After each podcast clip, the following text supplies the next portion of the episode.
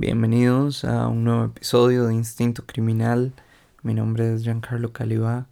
Gracias por acompañarme una vez más.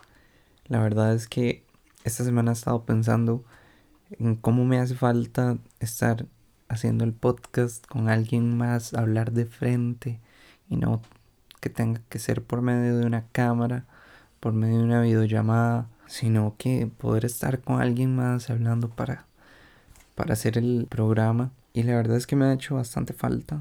Espero que pronto ya pueda traer invitados de vuelta y poder tener más conversaciones y no tanto monólogos, ¿verdad? Porque mi idea al, inicio del podcast era siempre tener una conversación con alguien, ¿verdad? Y bueno, pues la pandemia ha cambiado un poco eso.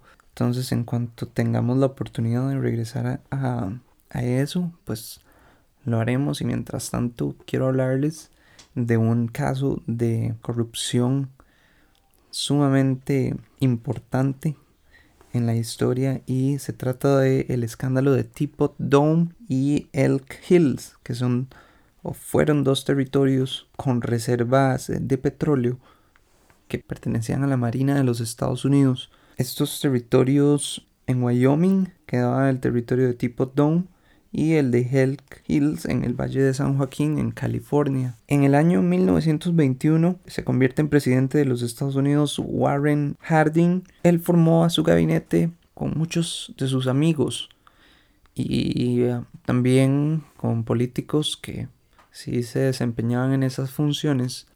Y esto, pues, como muchos pueden ya Pensar es, eh, es un mal comienzo, ¿verdad? Este, poner a sus amigotes en el gobierno, eh, pues no, iba a ser un buen camino. Eh, lo que sucedió fue que Harding le transfirió el derecho de, de estos territorios, pasando de la Marina al Departamento de Interior de Estados Unidos, que era dirigido por uno de sus amigos, el señor Albert Bacon Fall. Y Fall, bueno, lo estaba presionando para que le pasara los territorios a su departamento.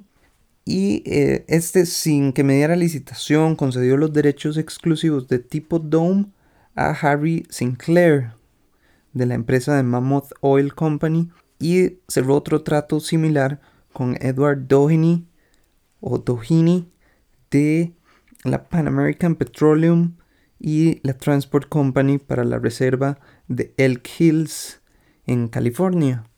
El, hecho de que hiciera los tratos no era ilegal ni era este un acto de corrupción como tal, pero el hecho de que él recibiera dinero y otros obsequios a cambio de cerrar esos tratos con esas personas y esas compañías sí lo era.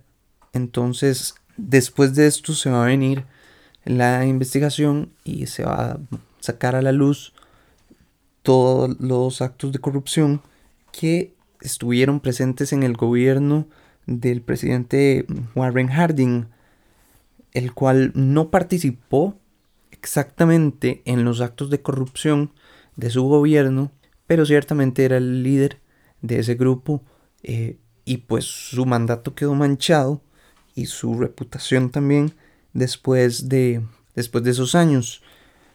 Vamos a ver que más adelante el presidente Harding muere durante la investigación que se estaba realizando por esos actos de corrupción, principalmente de Albert Fall, el secretario del Interior, que al final fue declarado culpable por aceptar estos sobornos en las negociaciones de El Kills y Tipo Dome y lo multaron con 100 mil dólares de la época, lo cual podría equivaler perfectamente en un millón de dólares al día de hoy, y condenado a un año de cárcel, se convirtió en el primer miembro de un gabinete en ser encarcelado por un delito en los Estados Unidos. Sin embargo, al final no, no, no le exigieron pagar la multa de los 100 mil dólares porque estaba desahuciado y quedó libre al cabo de nueve meses por motivos de salud. Mientras tanto, los directivos de, de Mammoth Oil y Pan American Petroleum fueron absueltos de todos los cargos de soborno y conspiración delictiva. Además, las investigaciones que emprendió el presidente sucesor de Harding, Calvin Coolidge,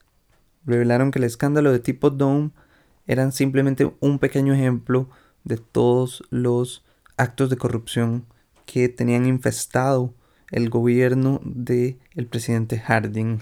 Bueno, este ya casi va a terminar el, el mandato de Trump en Estados Unidos, casi 100 años después de esto. Esperemos que cuando termine su mandato no empiecen a salir ese montón de, de trapos sucios de, de, su gobierno, si es que los hay. Mm, yo no tengo muchas dudas, me parece que sí. Van a haber muchas cosas que se le van a, a señalar a Trump una vez que termine su, su mandato como presidente. Considero que pueden haber muchas eh, situaciones comprometedoras. Comprometedoras ya está, por ejemplo, el documental sobre ese señor Epstein con el que Trump se juntaba y destaparon una red de pedofilia y, y de prostitución infantil por lo que no me extrañaría que en este momento, estando en una posición de tal poder y teniendo tanto dinero, pueda hacer cosas incluso peores o las haya hecho durante estos tres, casi cuatro años ya de su mandato. Ahí es hacia donde iba con todo esto. Entonces, espero que les haya gustado el episodio de hoy. Gracias por escucharlo. Recuerden que estamos en todas las redes sociales, en la página web de instintocriminal.com y nuevos episodios cada domingo para que estén pendientes. Nos escuchamos en la próxima.